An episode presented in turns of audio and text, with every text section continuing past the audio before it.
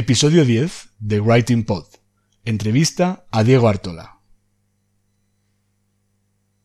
Piensa como los sabios, habla como la gente sencilla. Frase de Aristóteles.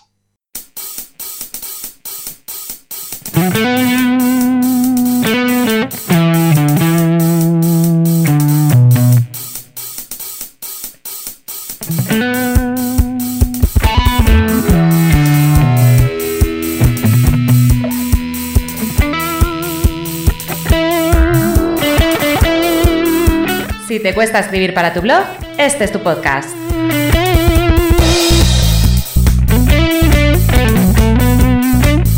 Si necesitas textos persuasivos para tu web, este es tu podcast.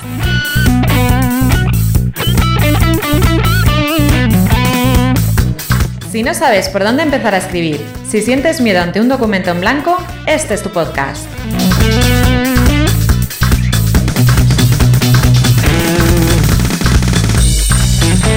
Bienvenido a Writing Pod, el podcast de redacción y copywriting de Ricardo Botín.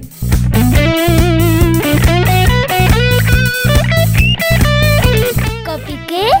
Copywriter, redactor persuasivo, redactor publicitario, lo que prefieras. ¿Writing Pod? Un juego de palabras para mezclar el trabajo de escribir y el de hacer podcast.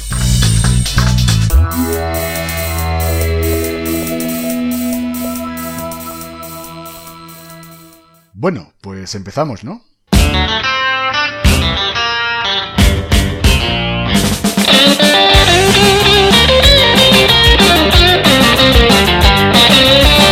Bienvenido a este décimo episodio del podcast de copywriting y redacción Writing Pod. Te está hablando Ricardo Botín. Hoy volvemos al formato entrevista, que en principio suele ser bastante más entretenido que escucharme a mí solo hablando como si fuera un monólogo. Hoy tengo en Writing Pod eh, otro de esos copywriters que llevan mucho tiempo currándoselo y que poco a poco se han hecho un nombre eh, en este sector tan complicado que es el del copywriting y la redacción. Me refiero a Diego Artola, es el que yo llamo el bestseller copy, y es un copywriter experto en ventas y en marca personal. Pero antes de darle paso, voy a cumplir con el trámite de rigor, que es el de la música.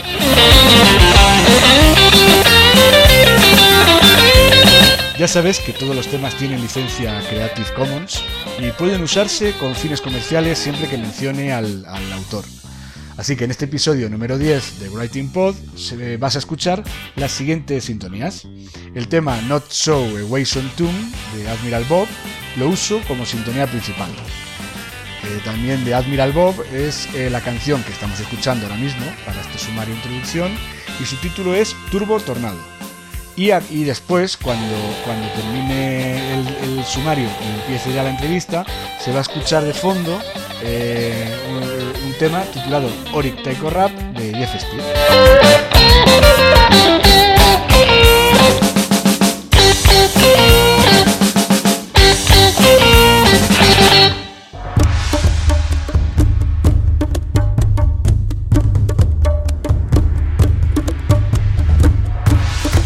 Damos la bienvenida a Writing Pod a Diego Artola. Bienvenido, Diego.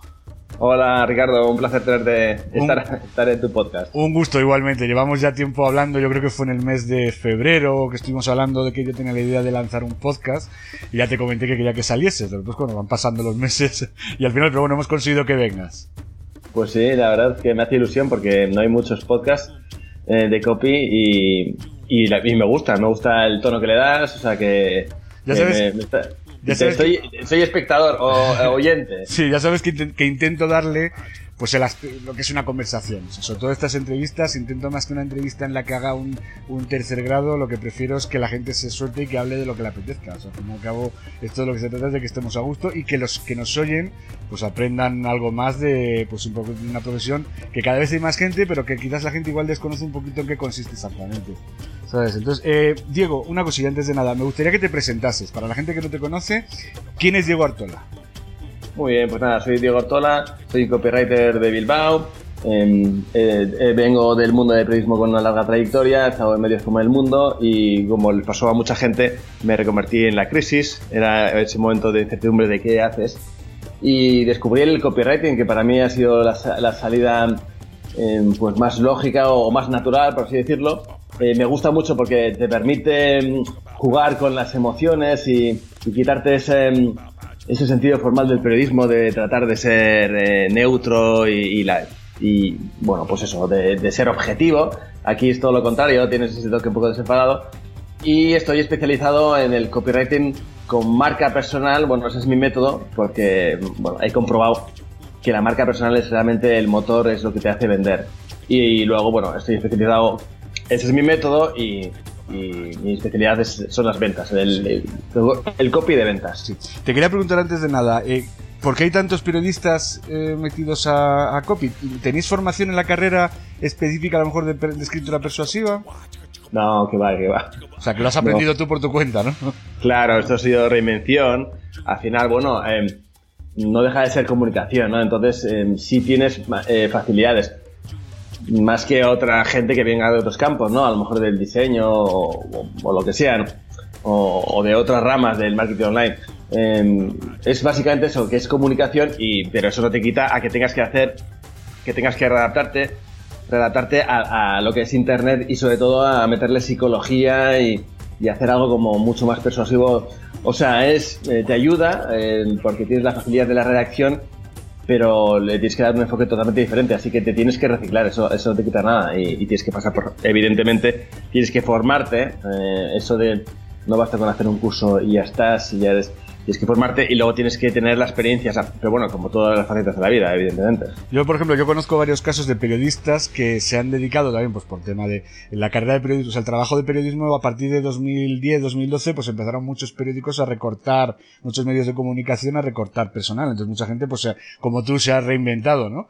En algún caso conozco de gente que se ha dedicado a la redacción, yo conozco casos de gente de redactores SEO, y que por ejemplo lo llevaban mal porque no les gustaba, o sea, no, eh, no era, quizás a lo mejor no es lo más bonito de la carrera dedicarte a hacer redacción SEO, pero sí que es cierto que también es una forma de salvarse en un momento dado cuando llegan las, la época mala, pues bueno, también es un, ha sido un soporte para muchos periodistas. El caso del copy, en mi opinión, es más atractivo, es decir, es, el copywriting es la parte, yo por ejemplo, cuando escribo un copy, me resulta mucho más entretenido que cuando me pongo a hacer redacción. No sé si a ti te sucede lo mismo, o tú directamente has descartado la redacción, Diego.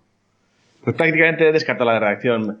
Pero, a ver, es que tú imagínate, Ricardo, tú vienes de, imagínate venir del periodismo, es un poco como, si aquí hay, no sé si hay aficionados al, fútbol y tal, pero bueno, aquí ahora, hay un caso en el Real Madrid pues muy llamativo, pues una joya, un nuevo, un futuro astro en ciernes del balón, eh, un brasileño que se llama Vinicius, pues ha estado en, jugando y siendo protagonista ante estadios de 70.000 eh, 70 espectadores en, en Brasil y llega, llega a España, le ven verde y le mandan al Castilla, eh, que es segunda B y, se pone a jugar en, en, campos de tierra y tal. Bueno, pues es un bajonazo, ¿no?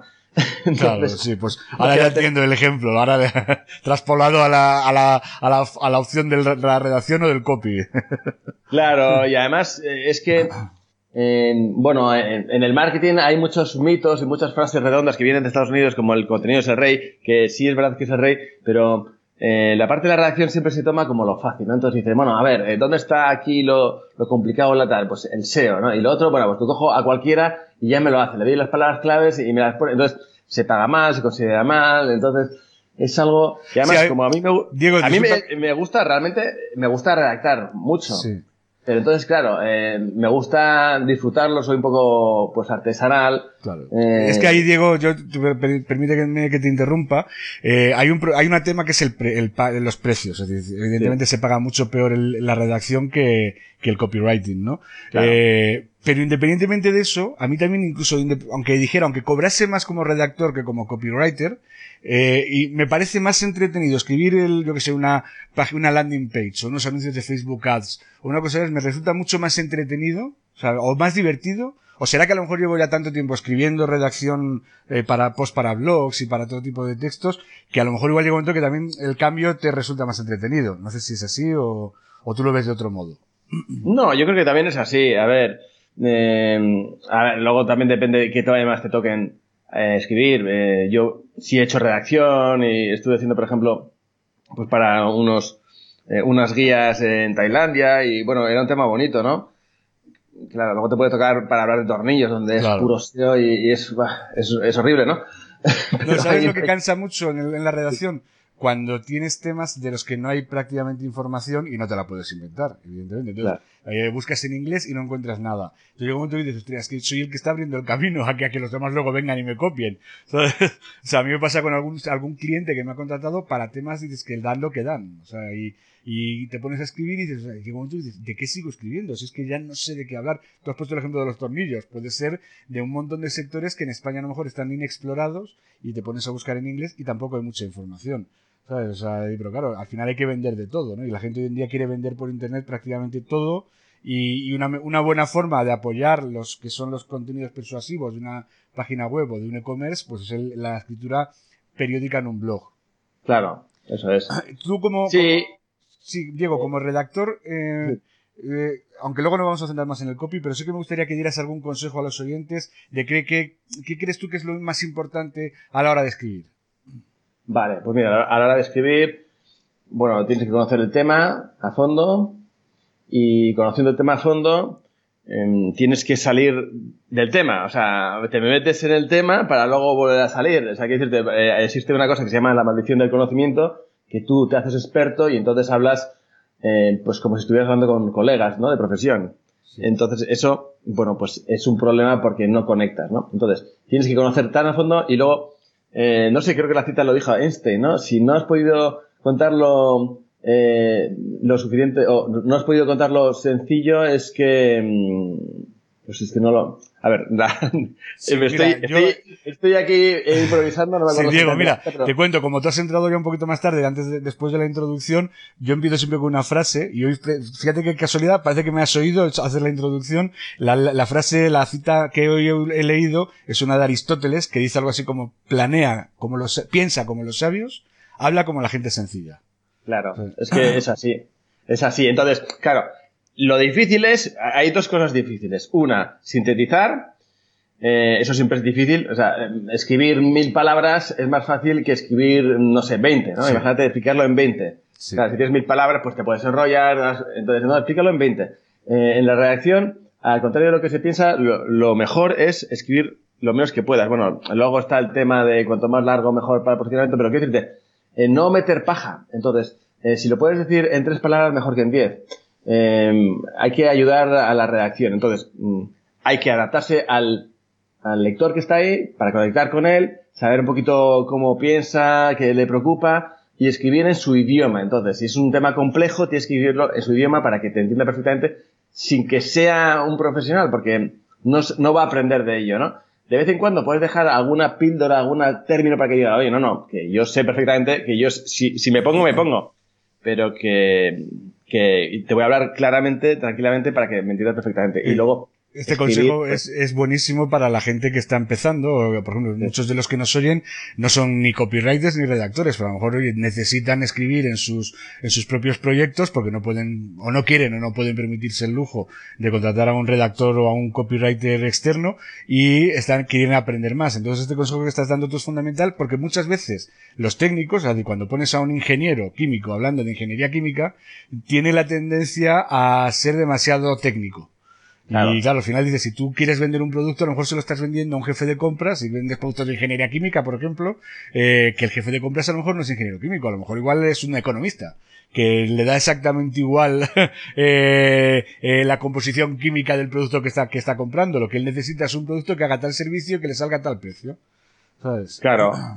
Tienes que trasladarlo a su vida real y entonces, mm, eh, bueno, hay, hay un libro, mira, ahora estoy leyendo un libro de storytelling eh, que habla de eso, ¿no? Precisamente de cómo puedes, eh, que incluso los medios económicos más, pues más punteros, eh, como The Economist, usan mucho el storytelling. Entonces, ¿cómo explicas una cosa, un término económico muy complejo? Curiosamente, sus lectores son gente, pues, pues, pues muy preparada, pero aún así se hace eh, se hace aburrido, ¿no? Eh, ponerte ahí como si fueses un, como si estuvieras en una masterclass o si estuvieras en la, en la cátedra, ¿no? Entonces, eh, usan ejemplos de la vida diaria y se hace mucho más, mucho más, mucho más ameno y conectas, que al final es conectar, ¿no? Entonces, el recurso de las series de televisión, por ejemplo, utilizar pues giros, eh, metáforas, todas esas cosas que te mantengan alerta, ¿no? Porque son cosas que te gustan, te entretienen y entonces, pues bueno, lo sigues mucho más fácil. Sí, el tema de la metáfora más... Mm, es que me parece a mí que el libro se lo he leído yo también. Es de un periodista español, ¿verdad? Eh, que ha trabajado en varios periódicos científicos y todo eso. Es que no recuerdo el, nombre del autor, pero... El, que se llama Salas. Eso es, sí, ese, sí. Ese libro lo, he leído yo también hace muy poquito. Está muy bien. Además, está muy bien porque... Eh, este tío es, es experto en clases, da clases de redacción en la universidad. Y además eh, explica el storytelling desde un punto de vista en el que también no solo habla de... Eh, porque aquí, si te das cuenta, de storytelling habla mucha gente, sobre todo pues eso, de temas de... de, de como muy de cómo vas a construir un, un discurso, un artículo, por ejemplo, basado en el storytelling. Pero lo que habla de lo que no cuenta nadie, eh, cómo estructurar las frases, cómo evitar las palabras a lo mejor que aburren. Y este hombre explica, este Salas explica que la, la, la mente humana piensa en, en, en imágenes. O sea, no, los conceptos no los entiende abstractos, sino que son imágenes. Por eso de hablar de poner metáforas es la mejor forma de que la gente entienda. Entienda un, concepto que a lo mejor es más complejo, si le pones un ejemplo o una imagen lo va a entender mucho mejor. Pero esto que estás diciendo vale para, para la redacción y también vale para los, los trabajos de copywriting. Evidentemente, claro. O sea, tiene que ser algo muy fluido. Eh, a ver, ¿cómo te diría? Eh, realmente es que es así. Eh, en el cerebro humano, el tema de la escritura, si te fijas bien, todavía cuesta, es un poquito complejo. Eh, hace no tanto tiempo, no todo el mundo, bueno, había tasas de alfabetismo o analfabetismo bastante altas en, en, no, y de, Y de hecho, si te das cuenta, el ser humano lleva muchísimos miles de años viviendo en la Tierra y la escritura no lleva tantos. es decir, tardó muchos miles de años en configurar los códigos que han terminado convirtiéndose en la escritura. O sea, el, ser humano lleva mucho más tiempo hablando que escribiendo. Efectivamente, sí. Además, contando historias sí que son, contar historias es más antiguo que escribir, ¿eh? O sea, la, historia oral sí que se ha hecho desde que el ser humano ha tenido capacidad para comunicarse, ¿eh? Claro, hay, eh, hay un, los americanos eh, lo, han, lo han etiquetado, ¿no? Que llaman edutainment, ¿no? Que es educar y entretener. Sí. Porque lo que es, a ver, lo que suele ser los posts, la redacción muchas veces está siendo pues para ser pedagógico o para ir formando a la gente sobre dar, dar a conocer lo que haces, cómo lo haces y tal. Puede ser un poquito, pues no sé, aburrido, complejo. Entonces, si le das toques de entretenimiento con esas metáforas, con situaciones reales de la vida, con comparaciones, pues bueno, se hace ameno y, y es encontrar ese punto donde donde te apetece leer, independientemente de, que quieras conocer algo, pues eso siempre lo buscas, pero que aparte, pues que te llegue a, a entretener, que te llegue a buscar, a gustar leerlo, y entonces dices, bueno, eh, ya me, entre comillas, me engancho un poco a este post, a este blog, porque dice cosas muy interesantes, muy útiles, que me vienen bien a mí, y además lo dice de tal forma que se me hace fácil y llevadero leerlo, ¿no? Esto sería el objetivo, el gran, bueno, el gran post, ¿no? Al final es eso, que sea bueno, y fácil de, leer y, ese punto de entretenido de que, bueno, pues que se te pasa volando, entre comillas. Yo te digo, yo digo siempre que, que muchas veces el que se aburre, o sea, es el, es el redactor. Es decir, no, es que te lo digo en serio, es decir, nosotros escribimos al final de muchas cosas y no todas son divertidas, ¿no? Pero bueno, que pasa en un periódico, estoy seguro que en un periódico tiene que, o en una radio o una televisión tiene que pasar igual, porque si te toca hablar de temas que, por ejemplo, yo lo veo mucho en los medios locales. Yo vivo en una ciudad pequeña como Palencia, pues la, la, actualidad del día a día es un verdadero rollo. O sea, los que trabajan en los periódicos locales, pues al final no, no están investigando casos de corrupción política ni cosas de esas, sino que están en el día a día, en los sucesos, en las tres tonterías que han pasado. En una vieja que le atropelló un coche y poco más. Es decir, que no lo veo muy apasionante. Pero en cambio, al que, al que oye la noticia le interesa. O sea, porque, eh, pues pasa igual. Es decir, yo, por ejemplo, me gusta mucho la historia. Y a mí me encanta escribir de historia. Pero yo el otro día lo hablaba con mi hermana y mi hermana no le gusta la historia. Entonces me decía, ¿de qué coñazo me estás dando con el, con el tema de la historia? Es así, es decir, al final el que escribe tiene que gustarle. Y si te gusta, habrá siempre un lector al que le guste el tema. El, puede ser el coleccionismo, puede ser el ajedrez, puede ser el, cualquier cosa. O sea, el arte abstracto. Siempre habrá alguien, el que, el que lea siempre va a tener más atracción por el tema que en muchas ocasiones el redactor. Sí, a ver, e, esto también es una, de las claves. O sea, en vez de tratar de llegar a todo el mundo, te diriges al, pues a, a tu perfil, ¿no? O sea, que es alguien que realmente interesado y entonces lo que le llaman la relevancia, algo que a ti te gusta mucho, te gusta hablar de pizzas, o sea, no de gastronomía, sino de pizzas, eh, eh imaginemos, o comida italiana. pues comida italiana, te lo va a devorar, ¿no? Eh, ya está. Eh, no tienes que mezclar y meterle sushi. No, al final, el nicho funciona muy bien para muchas cosas. Claro. Oye, y vamos a ir centrando, si quieres llamar, en lo que es en la escritura persuasiva, porque yo he visto que tú, por ejemplo, te estás centrando mucho eh, temas también de neuromarketing y todo eso. O sea, tú no eres, por ejemplo, muy partidario de las fórmulas que usamos casi todos los copywriters. Bueno, a ver, eh, yo soy partidario de lo que es simplificar al máximo. Entonces, yo sí sigo una fórmula o... O sea, no eres pura intuición, sino que escribes siguiendo unos patrones también, ¿no? Sí, sigo escribiendo unos patrones. Lo que sí hago es, primero, mm, las fórmulas o las reglas están para, para saltársela también, ¿no? bueno, yo también lo hago, ¿eh? O sea, yo muchas veces los patrones hay momentos dados en los que una parte de una fórmula, cuando hablamos de fórmulas, el lector que no lo sepa, pues son las fórmulas típicas que usan los copywriters, pues como puede ser el AIDA, ¿no? Que es eh, atención, interés, generar atención, generar interés, deseo y acción. O el PAS, que sería eh, problema, acción, eh, problema, agitación y solución, ¿no? Ese tipo de fórmulas hay ocasiones en las que te lo tienes que saltar, porque a lo mejor yo que sé, pues, pues el cliente no te da más información, o, o bueno, o ves que igual no pega, a lo mejor por el producto que están dando, pero bueno, tú en general entonces sí que te estás estructurando al menos internamente con unas, con unos patrones, ¿no? Sí, a ver, eh, el, el PAS, a ver, si tuviera que decir cuál es mi receta, pues yo creo que la base de, mi receta es el PAS. Sí. Eh, el PAS, el problema, agitación, solución. Al final, eh, se vende por lo que le llaman los americanos el punto de dolor. El punto de dolor es dónde está tu problema. Eh, tú, ¿por qué, eh, ¿por qué se vende algo? Porque tienes una necesidad. Si no hay una necesidad, no hay, el deseo de compra. Incluso, vale, incluso tú dices, no, pero yo no tengo necesidad de comprar un iPhone. Vale, pero esa, ese deseo se convierte en necesidad. De todas formas, ahí cuando, cuando, cuando, cuando, cuando gira más al deseo, pues harías otro enfoque diferente, ¿no? Pero vamos, digamos que tú tienes un problema entonces, lo que tú tienes que hacer al, posible comprador es destapar todo ese problema que tiene. Es, todos arrastramos problemas latentes, no nos podemos quedar con el problema, eh, si no tiene solución fácil o, no podemos, lo, metemos ahí debajo, en el baúl de, de, los recuerdos o de los olvidos, mejor dicho, y ahí se queda porque tenemos que seguir. Entonces, nuestra misión es, esta, es sacarlo del baúl y destapar toda, el, el, toda la molestia, toda la preocupación, bueno, todo el malestar que tienes para decir, no, no, no, que no pase eh, ni un día más que tienes que comprarlo. Tú bueno, lo necesitas. Has puesto el ejemplo del iPhone, que ahora ya con el nuevo iPhone, con el XS eh, que acaba de salir, pues yo ya estoy, fíjate que yo tengo uno, el último modelo, tiene menos de un año, pues ya empiezo a tener ese run run que me pasa siempre, que ya tengo ganas de cambiarlo. Y al final ese run run, mm, si encuentras un copy, yo por ejemplo no me meto mucho en la web de Apple, pero cada vez que entro pues acabo picando. ¿Sabes? Entonces diré, si un buen copy me pilla a mí, lo que tiene que hacer es, es revolver ese run run para que lo que era, ay mira, yo tengo ganas de cambiar, se convierta en necesito cambiar porque mi teléfono es una porquería. Aunque tenga un iPhone de última generación. Sería básicamente eso, ¿no? Claro, eso es lo que te va a hacer comprar. Es que eso es lo que te hace comprar. Y luego, bueno, luego le tienes que meter mucha prueba social. O sea, yo juego un poquito con, a ver, eh, para, yo haría la simplificación para la gente que no, que no es copy y que no está especializada, pero quiere escribir textos.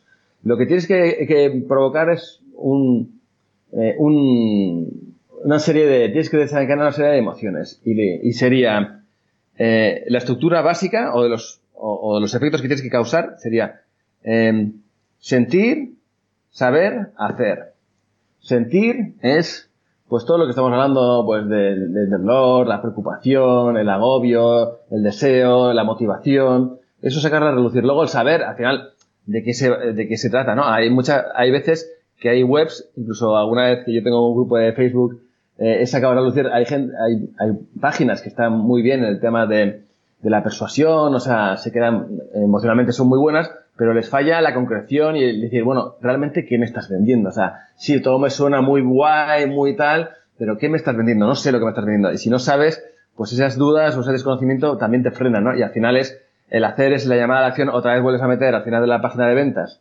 Esto es más, más dirigido a la página de ventas, ¿no? Pero bueno, lo puedes enfocar a todos, porque al final todo tiene que tener una, una, un fin pues al final le vuelves a meter persuasión para, para darle ese empujón. Entonces eso sería un poquito eso. O sea, realmente sería lo de, lo de que aunque la gente compra eh, por emociones, eh, necesita racionalizar esa emoción. Se necesita información, ver, eh, o sea, yo me, a mí mismo me pasa, por ejemplo, cuando me, me apunto a un curso, Sobre todo si cuanto más caro es el curso, más información necesito.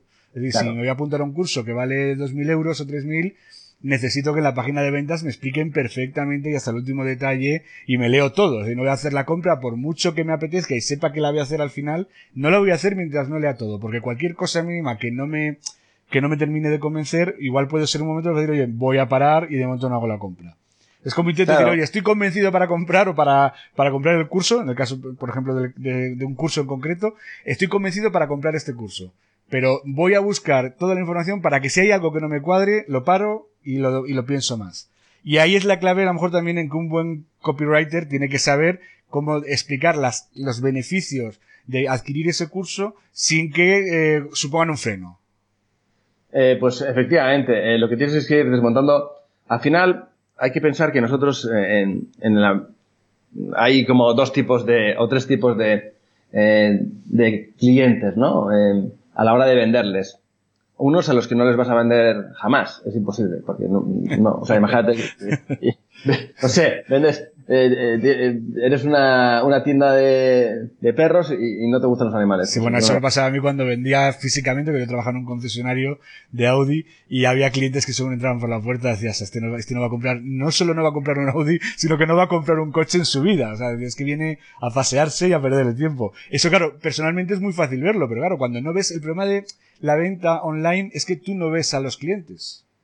Claro, no les ves, pero bueno, de todas formas, ya si, tienes mucho, mucha información sobre, sobre su perfil, lo que necesita. Al final te vas a dirigir, porque ese es el error, no te vas a dirigir a todos los que te pueden llegar a comprarse, te vas a, dirigir a los que más, a, la gente que es más, bueno, más, más, eh, más cercana a la compra, ¿no? O sea, a, a la gente que, que, es potencialmente compradora.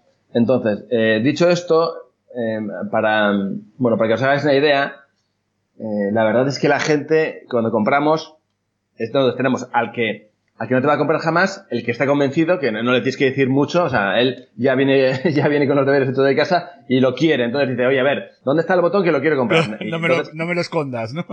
Sí, ese no, quiere el rollo, no quiere el rollo. sabes que hay, hay muchos, mm, gente que tiene negocios online que parece que se empeña en poner las cosas difíciles. O sea, pone el botón bien grande y en un color muy llamativo para que la gente vea dónde tiene que comprar. Porque este, hay veces que desanima. O sea, yo he habido, habido, webs en las que he entrado con la intención de comprar y al final no he comprado, digo, porque no sé dónde tengo que darle a comprar. Y lo que no voy a es estarme una hora buscando el botoncito. No, eso es, eh, esos son errores de usabilidad donde, por ejemplo, muy típico de los diseñadores ponértelo todo a juego. Entonces los botones eh, que están a juego con todo lo demás no, no destacan. A veces hay botones, también a veces, ahora se, estoy viendo una cierta tendencia en algunos copies donde ponen mucho texto en el, en el botón como para, bueno, y entonces te gustaría, eh, en el propio botón, entonces eh, pone una frase entera y dices, pero eso no, no parece un botón, al final quiero, parece quiero, quiero, o sea, en lugar de poner compra ya o una llamada a la acción clara y efectiva, te ponen el de quiero conseguir la libertad financiera en 25 días por, 30, por 350 euros, ¿no? Una cosa, un, un botón que ocupa media pantalla.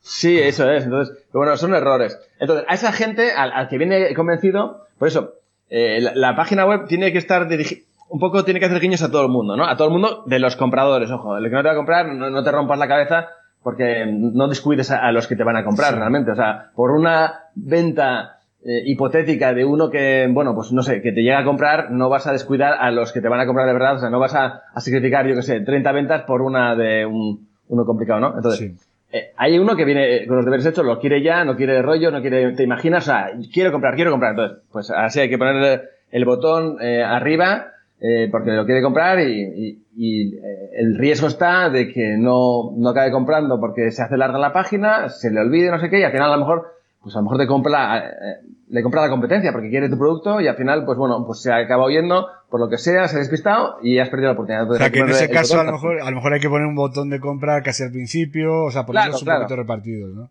Eso es, vas poniendo repartidos. Y luego está el otro, donde tienes que madurarle más, tienes que jugar más con, las, con la persuasión. Y al final, eh, claro, mm, tiene que ser equilibrado, es cierto que tienes que meter persuasión, tienes que ser emocional, pero sin descuidar la parte de las características de, la información, porque digamos que el cerebro o, nosotros mismos tenemos un debate interno de que lo queremos o no lo queremos y, y al mismo tiempo que queremos comprar, no queremos comprar. Entonces, eh, si encontramos cualquier excusa para no comprarlo, diremos, ah, mira, es el precio, es muy caro, sí, pues, no, no, no lo compro. O, ah, no sé qué.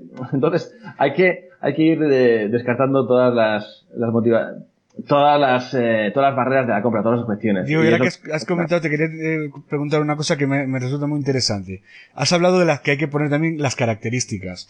Sí. Yo soy, por ejemplo, yo tengo una, mm, te voy a decir una, no una discusión, sino bueno, pues con que no estamos de acuerdo, un cliente mío, pues que es muy, de, que hay que poner las características. Digo, yo pongo las características, pero cada característica que ponga voy a poner un beneficio. Es decir, yo Claro. no voy a poner solo características técnicas porque eso no le interesa a nadie. Yo voy a poner esto lo tiene así, así, así, para esto, esto y esto. Yo no te voy a poner solo en, en una ficha, por ejemplo, de un producto, las características porque toda tu competencia lo hace igual. Yo, si te empeñas, la pongo, pero la voy a poner con un beneficio. No, está claro, tú tienes razón. A ver, al final eh, tienes tres elementos, porque se habla de benefi- características, beneficios Ventajas, sí, también, claro. y, y está- están las ventajas, ¿no? Entonces, quiero decirte, eh, ¿hay que poner las características? Sí, pero las características no tiene que pre- prevalecer, o sea, em, porque eso es solo para, digamos, para el cliente que nos va a comprar seguro, pero ese siempre es un porcentaje pequeño, ¿no? Digamos, el más entendido, el más técnico, el que dice, ah, mira, cilindrada no sé qué, va, entonces tiene buen motor, ah, tiene... no- Claro. Cosas que es el típico, pues que apasionado del motor, ¿no? En este caso que ya ha sacado el motor. Eh, Sí, pero los- claro, es que mira, el catálogo, tú coges un catálogo de un coche, que, que son los catálogos que se dan en los concesionarios, son muy caros, o sea, no, mm, valen muy- y al concesionario le cuesta mucho dinero, ¿eh? Y esos catálogos, la gente no los abre. Tú los ves como el día que, primer día que van a comprar el coche, eh, lo ponen en el asiento del acompañante, y el día que han comprado el coche nuevo y te, a lo mejor han dejado el usado, te encuentras en el mismo sitio donde estaba el catálogo el primer día, te encuentras el catálogo el día que dejan el coche viejo. Con lo cual quiere decir que no lo han abierto, porque la gente normal no entiende las características. Lo que tú dices, a lo mejor un expertísimo que se bebe todos los días, todas las semanas, se lee tres revistas de coches, pues a lo mejor Sí. sí que es verdad que se fija mucho en las características, pero lo normal es que te fijes en los beneficios que aparejan, el, el, eh, el- en concreto, por qué este coche tiene seis airbags en lugar de ocho, o por qué, eh, y luego además las ventajas, que serían la diferencia competitiva respecto a otros, ¿no? Claro, sí. Eh, las ventajas es como un pequeño beneficio. O sea, ¿Esto qué, qué supone? Pues no sé, motor, no sé qué aceleración, tal. Pues, pues yo qué sé, pues, pues que vas a... Y, pues que va a acelerar, tiene más, más aceleración que los coches de la competencia y Claro. luego eso te da pues el placer de la conducción, ¿no? Eh, pero bueno, eh, es así. Eh, al final... Si la mm, característica sería que tiene mm, 100 350 newtons metro de par motor, la ventaja sería que tiene un par motor más alto que el del BMW, por ejemplo, y el beneficio sería que aun cuando adelantas vas a tener un gran tirón y no vas a pasar miedo al adelantar. Esa sería básicamente la diferencia entre características, ventajas y beneficios, ¿no? Claro, lo ideal es, es, es combinarlo. Y de todas formas, lo que tú decías, que me ha hecho gracia, yo creo que al final la gente eh, son un poco aburridos y, y- y difíciles de digerir los, eh, pues estas publicaciones y al final se quedan en las, en, la- en las fotos de los- del coche y Claro. luego dice, bueno, que me explique el vendedor allí y que doy una vuelta y ya me lo explica ahí. Porque, Claro, por eso mismo, es decir, en, en la venta de coches yo siempre es un tema que, que llevo y escribiendo, yo he trabajado en blogs de, orientados a profesionales del motor y era decir, y la, y la duda de todos los, en los comentarios que ponía la gente, bueno, y acabará, los vendedores acabaremos, me decían en un blog muy orientado, muy profesional de venta de coches, decían muchos de los lectores, decían, pero acabará nuestro trabajo desapareciendo cuando se venda por internet y decían, no, porque es que el coche es un producto muy complejo que por mucho que lo puedas comprar por internet, siempre vas a necesitar verlo físicamente y vas a necesitar que te asesoren. Sí que es cierto que a lo mejor igual el vendedor será un, más asesor que vendedor, yo diría que a lo mejor igual no es un vendedor que vaya a comisión, sino que igual será una persona que esté en un showroom eh, enseñando el coche y a lo mejor no tenga que cobrar una comisión, sino que tenga que cobrar un sueldo un poquito más alto. Porque a lo mejor igual la venta se termina cerrando eh, online, ¿no? Pero, pero Sí. luego la pérdida, o sea, hay determinados productos que no se pueden dejar de comprar, eh, o sea, o al menos de verlos físicamente y de una explicación personal. Claro, hay que conducirlo, es que es la Eso gran es. diferencia. Eso es, eso es.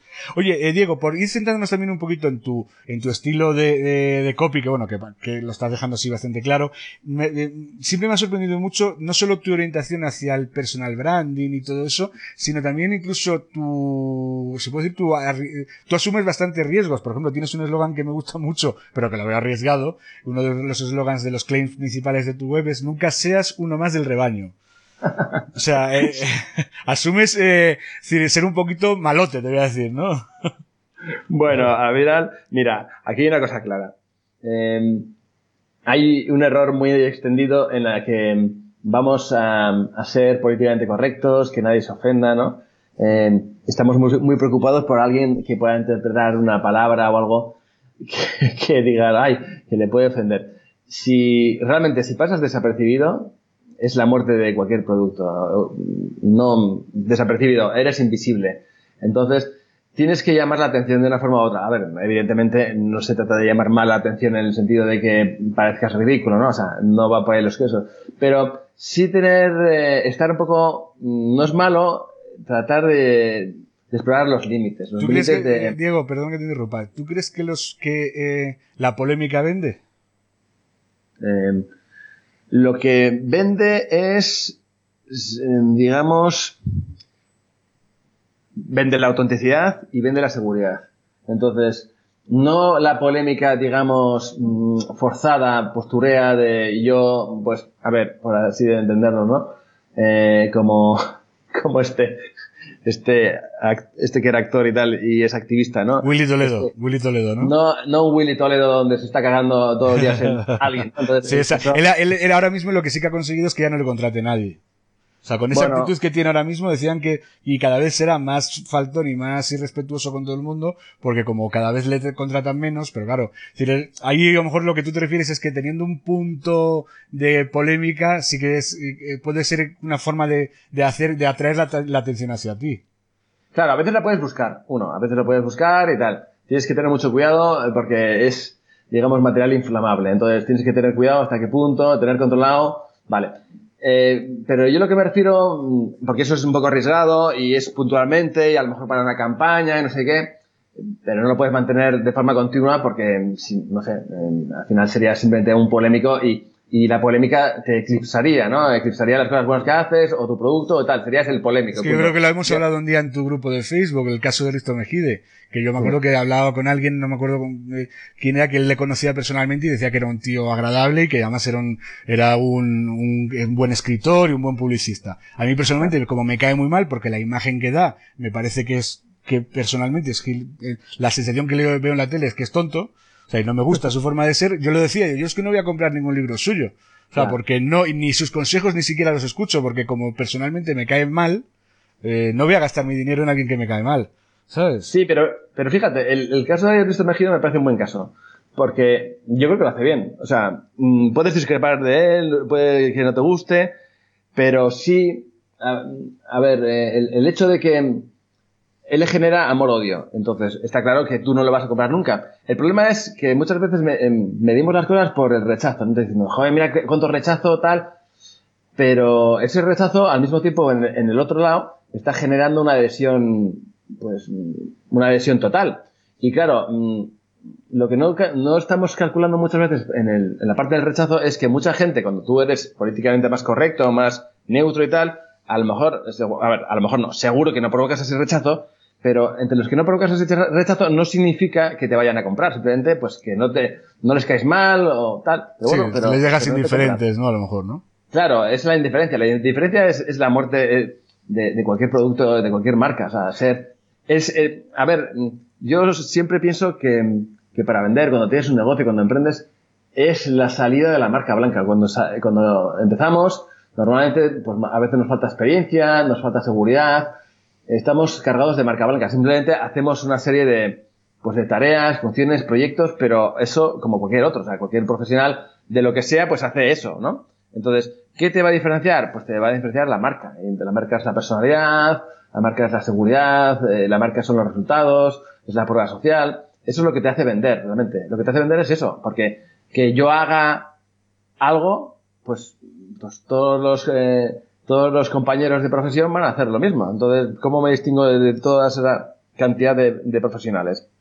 Pues con la marca. Entonces, si tú eres neutro, si tú eres, eh, no sé, indiferente, si no quieres tener protagonismo, te, quedas en un tono más, más cómodos, eh, pues bueno, pues, em, pues vas a ser más marca, blanca o te va a costar más salir de, tu teoría, entonces, es que eh, en la indiferencia no nunca calculas los clientes que, que pasan de ti porque directamente o no te conocen o no les has motivado a que te contraten.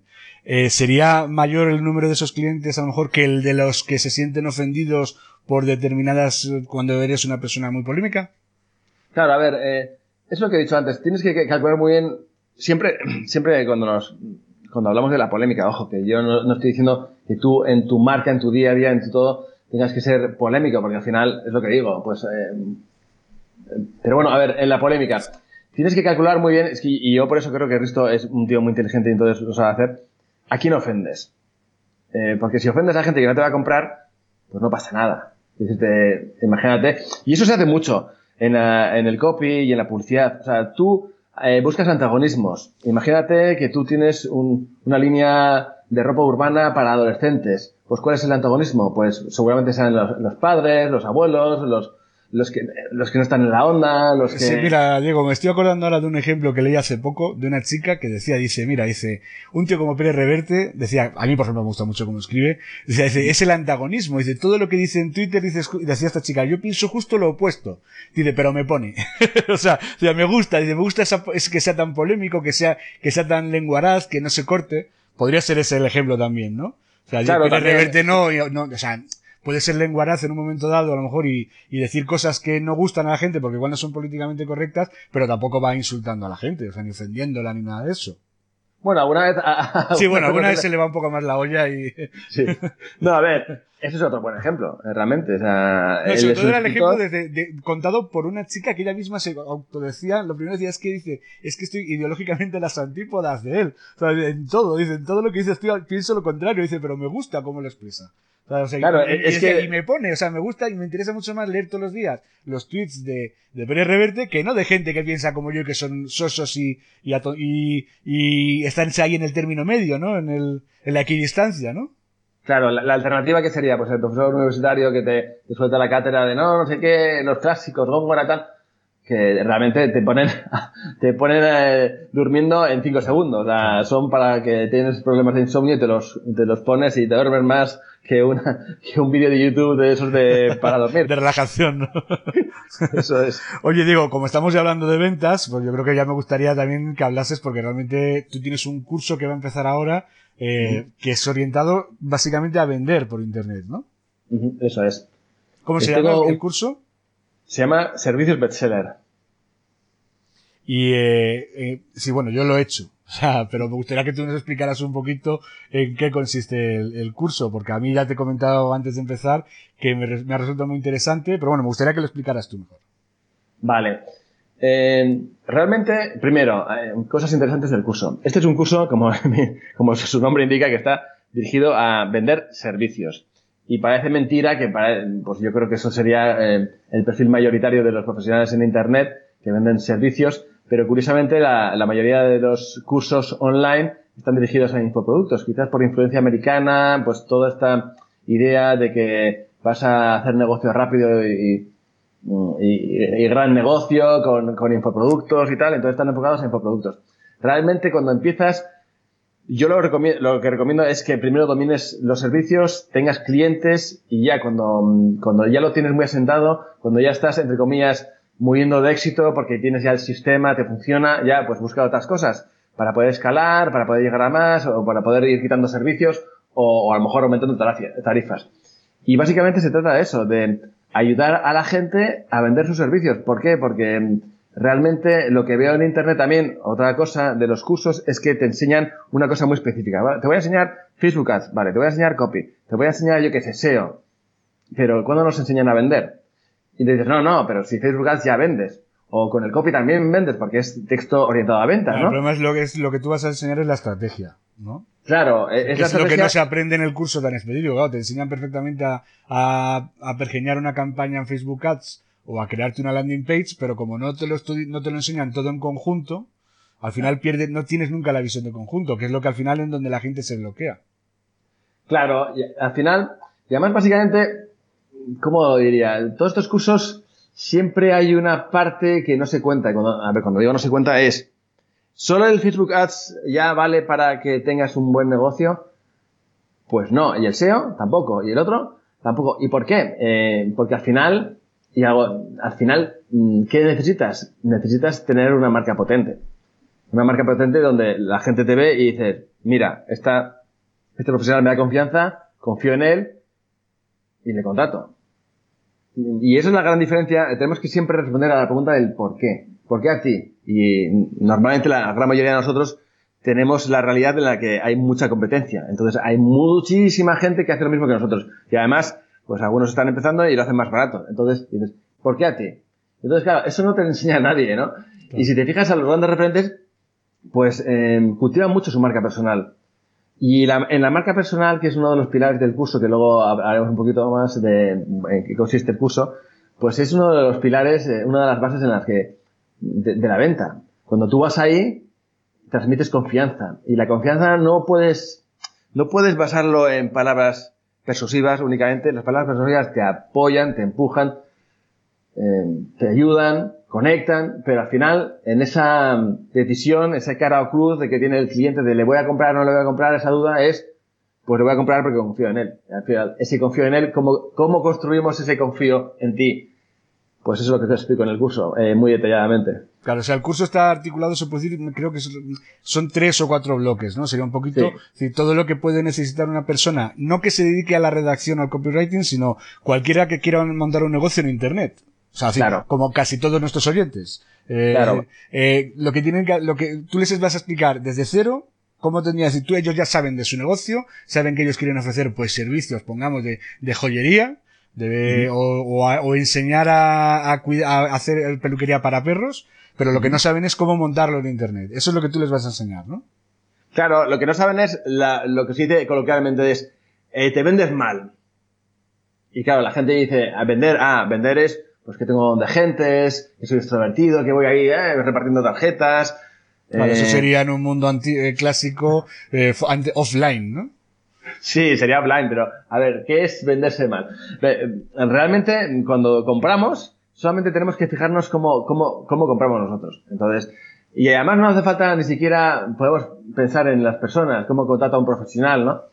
Pero mm, no te tienes que fijar, ni siquiera tienes que llegar a, a pensar cómo has contratado tu último abogado o, cómo has cogido a tu último dentista o, simplemente pensar cuando vas al supermercado qué productos compras.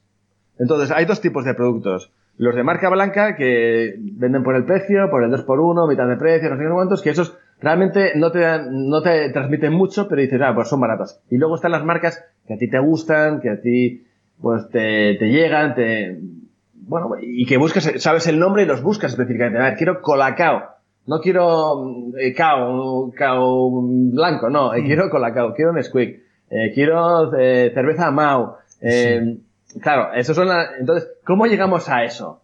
Entonces, pues lo que yo lo hago de, con tres, en tres bloques y sobre todo recomiendo otra vez, eh, ya, es, es, un curso muy práctico porque salgo de lo que es el marketing online para utilizar todas nuestras armas. Entonces, lo primero, pues mm, tenemos que potenciar nuestra marca personal nuestra marca personal. O sea, la gente, eh, pues nuestra propuesta de labor son cosas, cosas que puedan sonar teóricas, pero es eh, cómo nos diferenciamos, en qué destacamos, cómo eh, expresamos nuestra, nuestra personalidad, cómo la, cómo la adaptamos a nuestro, a nuestro cliente ideal. Son muchas cosas que pasamos por alto y esos un poco son el, input o, todas esas cosas intangibles que nos hacen, nos hacen vender. Mira, hay una cosa, disculpa que te interrumpa un segundito, Diego, hay una cosa que yo siempre lo he dicho, y se lo he dicho a un montón de pymes pequeñitas, sobre todo. La gente esa que hacía, y es un ejemplo perfecto de, inconsistencia en la marca personal. Es la gente, por ejemplo, que se hace un perfil en Facebook personal, pero en lugar de poner su nombre y apellidos ponen el nombre del bar que tienen, ¿no?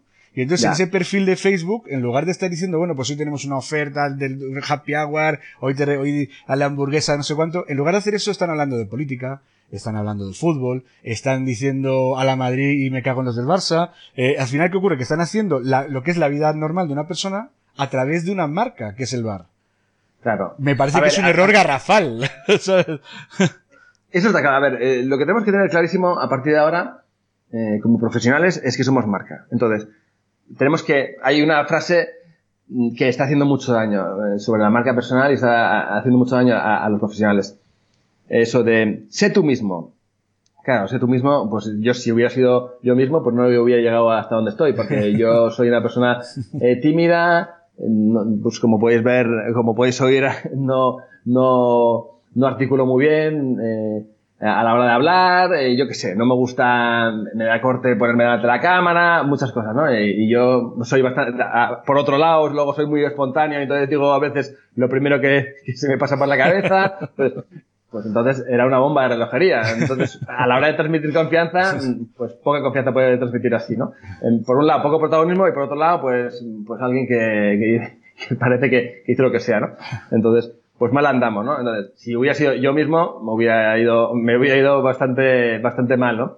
Solo me hubieran cogido, pues la gente que me conoce mucho, mucho, mucho, mucho, entonces, no, o sea, vale, a veces se le, eh, suelta lo primero que le viene, pero, pero Sí, luego funciona, es decir, luego eres espontáneo, pero funcionas perfectamente. Claro, es así, o sea, que es un poco cachondo o que es un poco tal, pero que luego, bueno, eh, que luego cumple, lo entrega, o sea, pero claro, es que ¿sabes? Claro, pero eso hasta, evidentemente, el que no te conoce no lo puede saber. El, el, que no te conoce se queda con el lado externo. Es decir, es, es esa espontaneidad que puede decir, este tío suelta unas cosas, ¿no? Que, o sea, y ese es el problema, claro, que el que ya te conoce por referencias o bueno por eso eres tú muy partidario también de usar mucho testimonio social no de mucho siempre decir porque, porque apoya mucho claro lo que tú dices puedes decir mira yo soy muy bueno en esto soy especial porque hago esto otro pero no solo lo digo yo sino que lo dicen mis clientes Claro, a ver, hay dos cosas que hay que empezar a hacer. Eh, primero, tener protagonismo desde ya. Desde ya, o sea, hay que tener protagonismo. Entonces, yo veo mucho eso del contenido es el rey, lo que le llaman curación, curación de contenidos, que es coges eh, contenidos post que, has visto, que son interesantes, eh, pues le das tu vuelta en redes sociales y, y, lo difundes. Y al final estamos difundiendo posts de otra gente, posts generales, estamos enseñando, parece como todos que somos una academia y hay una saturación de, de contenido brutal. Entonces, hay que pasar de, eh, hay que usar el, storytelling y aquí recomendaría el story doing, que es contar cómo lo haces. Entonces, contar cómo consigues clientes, contar cómo haces propuestas, eh, contar em, pues, mm, pues cómo superar las, las objeciones, contar cómo superar las dificultades. Entonces, al final eres, sin, sin ser en plan, pues lo que era las típicas marcas tradicionales anteriores, donde Em, bueno, iban de dioses, pues contar desde tu perspectiva, desde tu experiencia, el día a día, entonces eh, realmente estás demostrando que sabes, estás demostrando valor, no, no valor teórico, sino valor real, ¿no? Hmm. Ese sería el giro que hay que darle. Luego, por ejemplo, lo que estás comentando, es decir, las grandes empresas, claro, el problema es que todo esto ha cambiado mucho. Lo primero, porque ahora los profesionales, los freelance, mm, cada vez tenemos un mayor peso, en sobre todo en, el tema, en el mundo online, eh, pero por ejemplo, las grandes empresas, claro, su forma de trabajar, sus mejores prácticas que se llamaban, no las decían a nadie, pero luego tú te ibas a un máster de, no digo másters de los de pacotilla de ahora, sino un máster de los buenos, de los que costaban un dineral, y a lo mejor sí que te iba un ejecutivo de esa multinacional y te explicaba, oye, pues en mi empresa hacemos esto, esto, esto y esto. ¿Qué ocurría? Que había que pagar un dineral en un máster mm, super elitista para aprender esas mejores prácticas que ahora mismo pues las vemos que oye todos los referentes están explicando lo que ganan cómo lo ganan y bueno no todos pero muchos no entonces al fin y al cabo esa es una forma muy ah, claro es la mejor forma de que vean que eres que eres una persona más y que te cuestan las cosas y que en un momento dado los clientes no te lleven del cielo claro a ver eh, realmente mm, es, es mantener un poquito la, el ser humano, la persona que está, que está ahí y luego mm, también el, la parte de éxito, ¿no? A ver, lo que tampoco recomiendo es que te hagas muy humano y entonces estés explicando todo el día problemas, dificultades, no sé qué. Sí, no, tampoco le interesan a nadie. O sea, sí, la cosa es tener una idea, la cosa es hacerte una idea de... Sí, claro, alternas, ¿no? O sea, de vez en cuando, o sea, pues una vez cada tres meses, cada cuatro meses, pues pones un, un, un, sacas un testimonio de alguna dificultad que has pasado y luego, pues más o menos, pues las cosas que te están saliendo bien y tal, ¿no? Eh, pero bueno, es que eso es, eso es hacer marca, ¿no? Hacer marca es eh, dejar huella en todo lo que estás haciendo, dejar huella de lo que eres capaz de hacer. Entonces, eh, la marca sería la imagen que tú quieres proyectar en tu cliente, que sería, en definitiva, qué es lo que tu cliente, qué imagen quieres que, tener para tu cliente, qué es lo que piense de ti. Y eso, en gran medida, depende de nosotros, de lo que nosotros enseñamos al cliente. Entonces, es una, proyección muy calculada, muy calculada, eh, muy continua, muy constante y, así es, vamos forjando la imagen que queremos.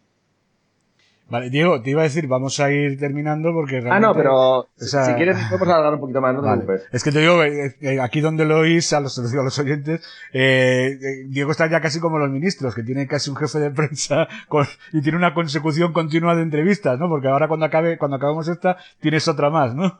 Sí, eso es, sí. Entonces, nada, bueno, entonces si quieres mm, completamos un poquito más para que los mm, oyentes, bueno, los oyentes tienen que saber que el día 8 de octubre se, empiezas con un training gratuito, ¿verdad? Eso es, eso es. Que, que, que son cuatro, cuatro sesiones, ¿no? Que son para que los, para que los que puedan interesarles, bueno, ya de por sí, estas cuatro sesiones tienen muchísimo valor, con lo cual ya compensa apuntarse, no tiene ningún coste. Eh, y luego será un poquito como una anticipación, o sea, que de lo que luego verías en el, en el programa completo, ¿no? Claro, eh, en este training es básicamente, les voy a enseñar la transformación un poco, pues, eh, por lo que he pasado yo para, para convertirme o para llegar a este punto, ¿no?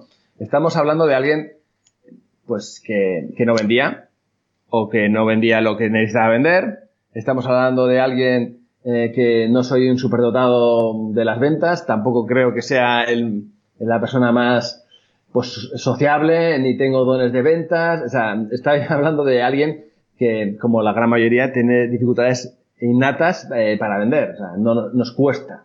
Entonces, ¿qué, qué ha, qué pasado? Y tampoco soy el típico fenómeno, no sé, como chavalín que ha salido y entonces ha explotado y Sí, yo en sé, dos meses se ha hinchado a vender. eh, Sí, que tampoco necesitas tener, una- no sé, unos dones de venta del otro mundo porque te ha ido tan bien que, pues, pues no sé, que al final todo ha arrastrado, ¿no? Entonces, ¿cómo ha sido ese, ese periodo, cómo he llegado hasta aquí? Y, lo voy a explicar, eh, voy a explicar cómo he ido construyendo mi marca personal, cómo he ido construyendo mi imagen, y luego no solo eso, luego en el curso, eso va a ser muy interesante, y luego en el curso iré eh, al lado también práctico, ¿no? Hay cosas, por ejemplo, cómo haces entrevistas a, a los clientes potenciales, em, porque esto también tiene un proceso, como los preseleccionas y al final tienes una entrevista, entrevista informativa en el que, bueno, pues eh, al final se trata de que filtres y que vendas. Eso, pues bueno, es, es fundamental y es básico para vender. Luego,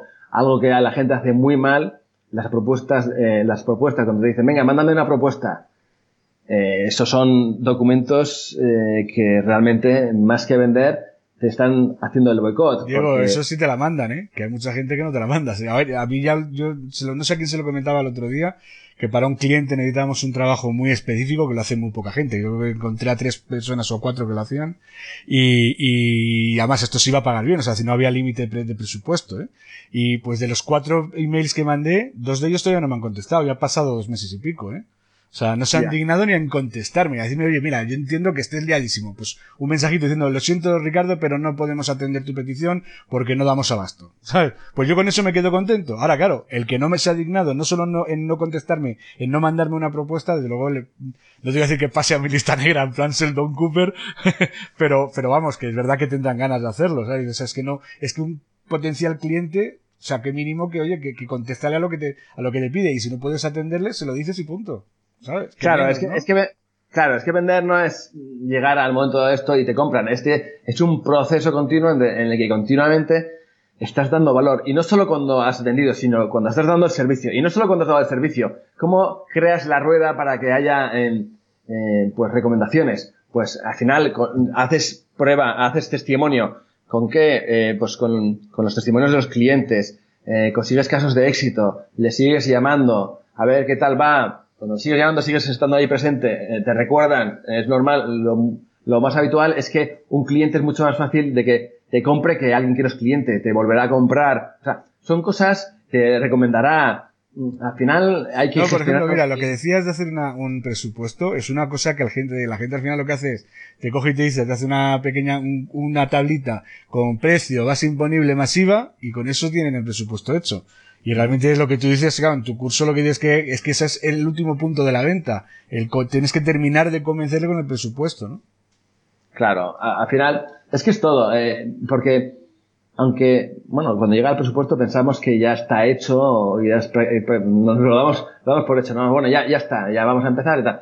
Y curiosamente es uno de los momentos más delicados donde se rompen muchas operaciones porque sigue de alguna forma latente alguna de las dudas del precio, no sé qué, y claro, ves algunos documentos que son tan sobrios, tan tan, con tantas características que no te desplegan nada de valor. Yo, para que os hagáis una idea, mis propuestas tienen, tienen cuatro páginas, donde sigo hablando de mí, sigo hablando, tengo un portfolio, donde tengo testimonios, y bueno, al final la gente, la mayoría de la gente pasa más tiempo porque lo veo, eh, uso una, una aplicación donde veo exactamente por dónde navega, ¿no? Y, sí, porque tú la eh, mandas en versión, al principio y al final. O sea, tú lo mandas en HTML, lo mandas como un documento de una web, ¿no? No, no lo mandas en PDF, ¿no?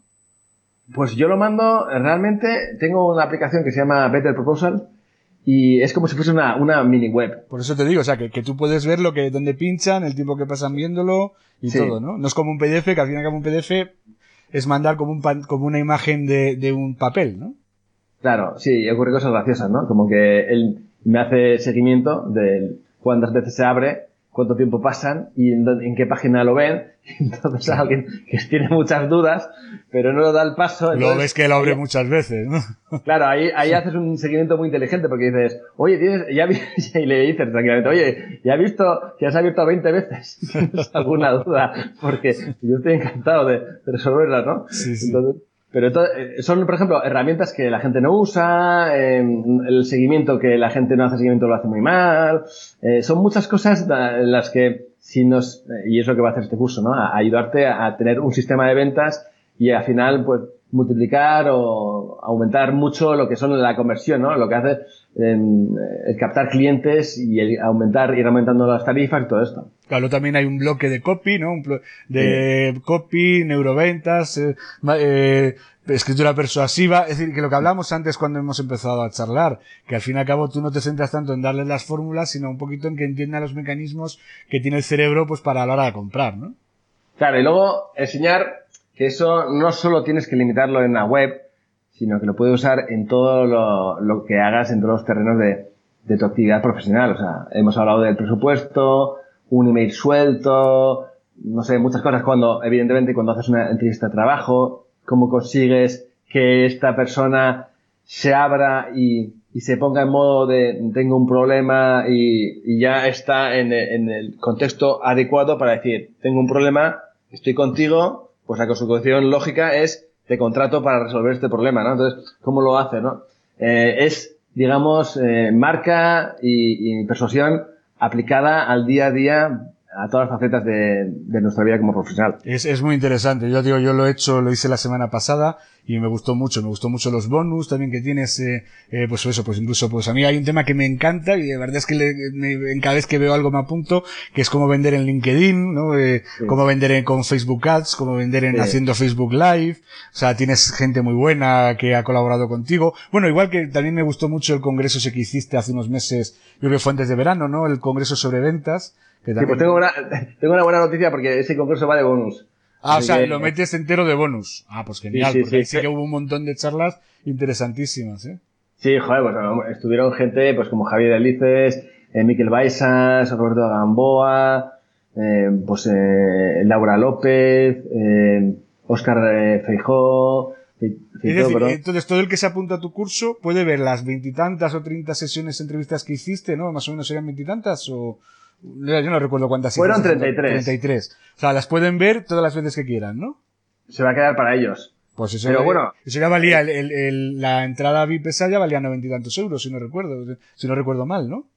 Sí, sí, sí, por eso, eh, eso va a ser un buen bonus. Pero bueno, ojo, que no, tampoco vamos a dar los detalles del lanzamiento, pero no va a ser para todos. Va a ser ya eh, para los que, los más decididos, los que apuestan por su eh, por vender y los que dan el paso. Entonces, eh, yo creo que es un incentivo buenísimo porque ellos dan claves de, lo que hacen día a día y como complemento al curso me parece fantástico. Claro, claro.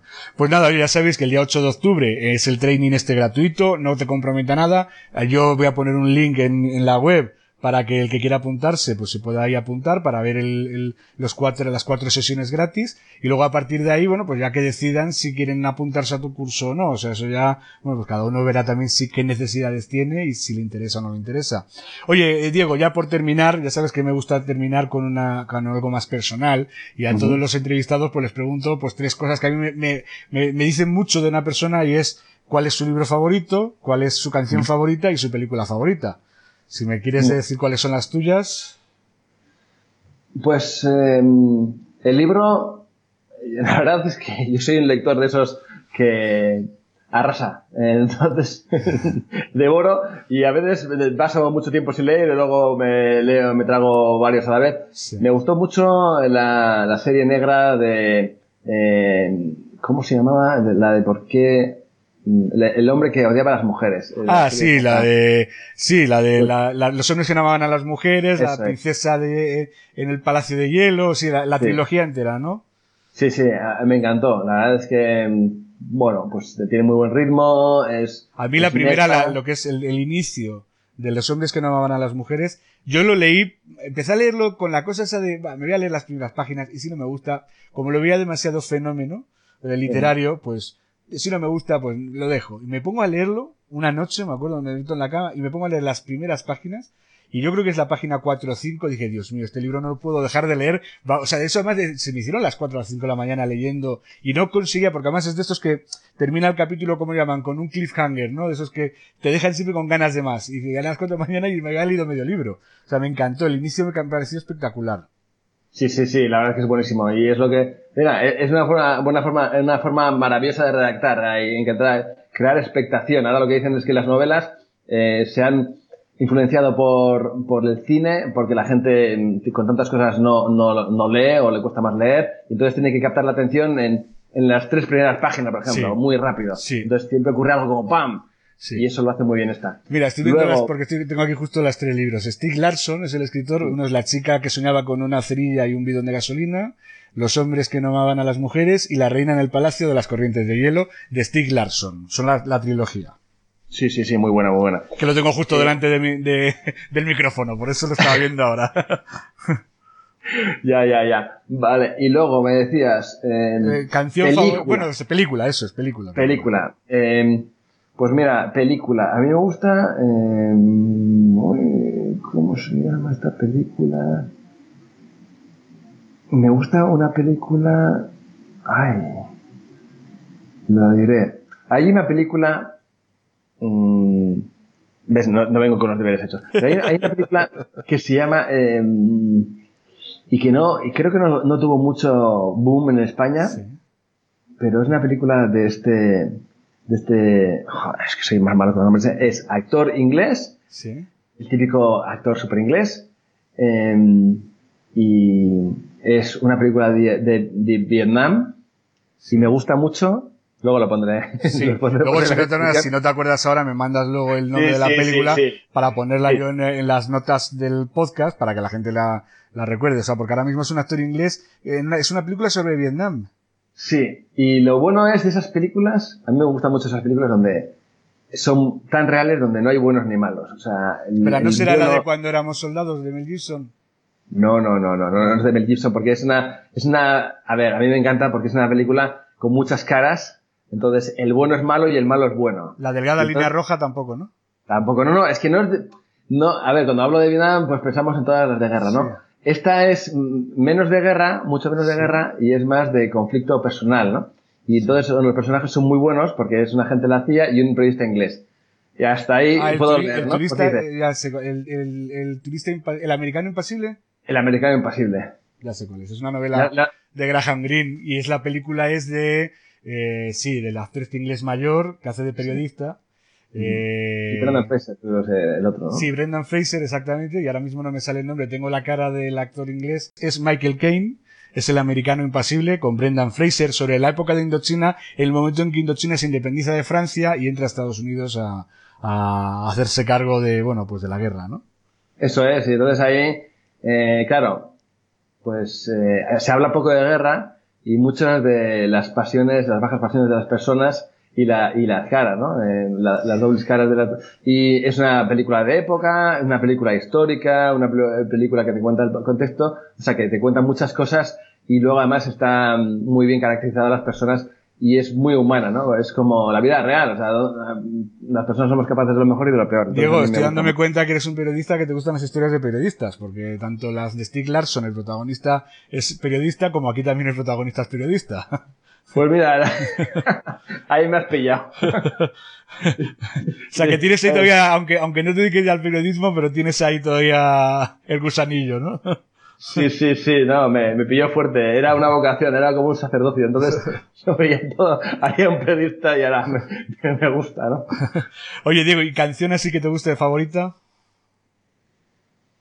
Eh, pues ¿O ese es otro. grupo porque- que tengas favorito? No sé.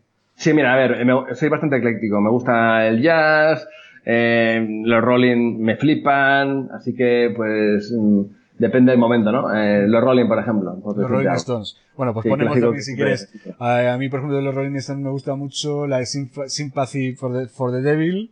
Sí, me gusta mucho. muy Paint buena. in Black también. Esa Satisfaction. me gusta o sea, menos. o sea, bueno, pues ya ponemos alguna de esas en el. En el, en el Sí, claro, que tú eres, eh, que, que tú eres muy, te gusta mucho la música, o sea que ya pondrás alguna. Ah. Mira, a ver, yo tampoco te creas tú que soy un gran... O sea, me gusta la música en determinados aspectos. Tampoco te creas tú, luego yo me pongo a escribir y muchas veces tengo que quitar música y que quitar todo porque luego me desconcentro enseguida, ¿sabes?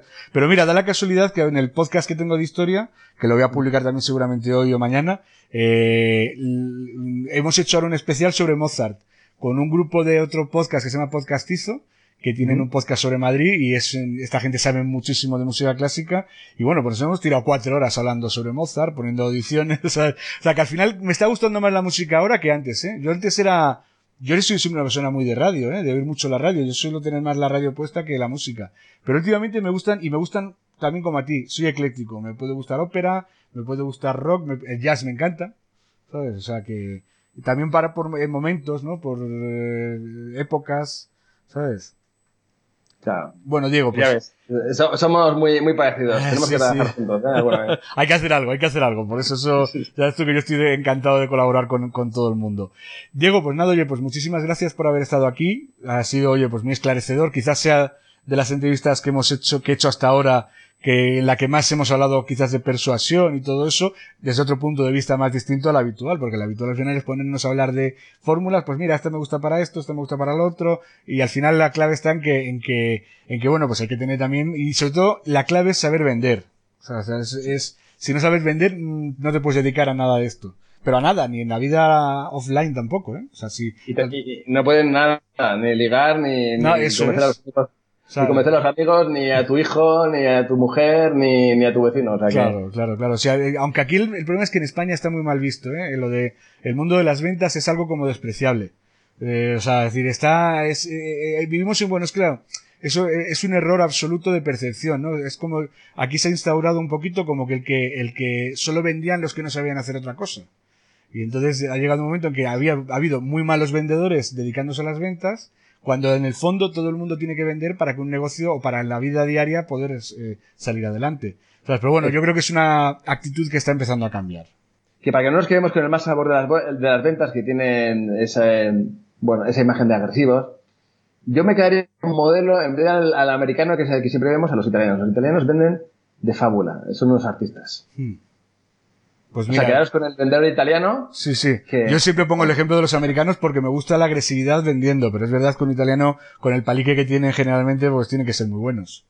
no, no, pero no solo por el palique, o sea, te digo, si vais a Italia alguna vez, mirad qué bien venden, o sea, es una maravilla. Pues oye, habrá te, que... mete- te- te meten, te meten el placer, te meten de, eh, su satisfacción de lo que hacen, te lo Sí. meten tan bien que dices, a ver, venga, te, te compro ya.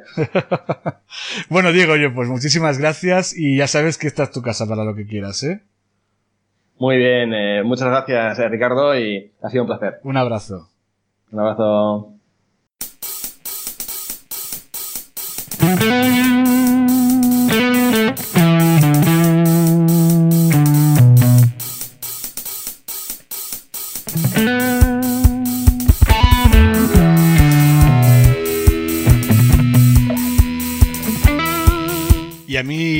Solo me queda, antes de despedirme, recordarte, como siempre, que puedes descargar mi eh, guía gratuita Escribe en tu blog como los profesionales, una guía dirigida a emprendedores con miedo a la página en blanco.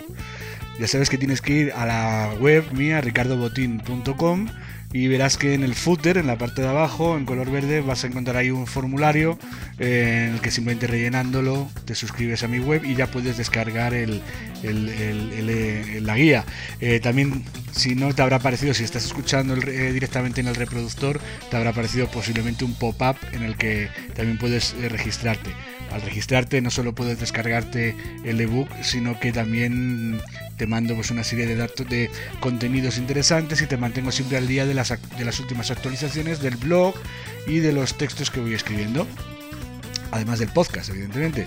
Y si te interesa mucho, mucho más aprender a, redactar a nivel profesional, o sea, quieres profundizar mucho en los conocimientos que ya doy en esa guía gratuita, pues te recomendaría que comprases mi, libro eh, Cómo escribir textos memorables para tu blog. Los secretos mejor guardados de los redactores profesionales. Estamos hablando que se trata de un libro que vale 36 euros y en el que ya tienes información muy muy avanzada sobre cómo estructurar y cómo crear y cómo organizar un, post para internet o para cualquier texto. Vas a ver que te doy información muy muy útil.